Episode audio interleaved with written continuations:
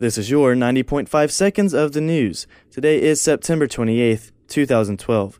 Today will be partly cloudy with a high of 91 degrees. Tonight it will be 68 and feature isolated thunderstorms.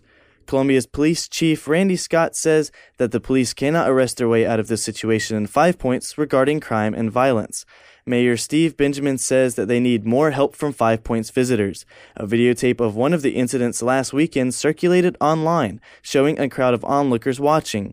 Only two called police.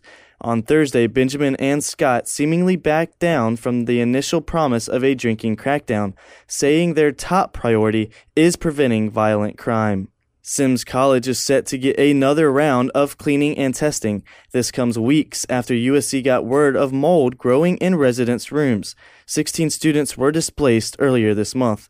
Facilities inspected and cleaned surfaces in all 100 plus rooms of the residence hall, and an outside testing service searched for traces of spores in the air. USC hasn't checked other buildings in the women's quad. University spokesman Wes Hickman said it wasn't necessary since housing has not received reports of issues in those buildings. Quarterback Connor Shaw says that the football team's goal is always to get better every week and that they have been progressing.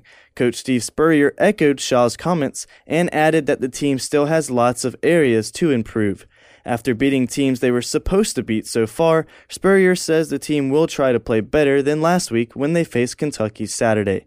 The South Carolina State Fair is just a mere two weeks away. Read some of the best reasons to visit this year, as well as all of the full news and sports stories, and even more at dailygamecock.com. Paulie C., 90.5 seconds of the news.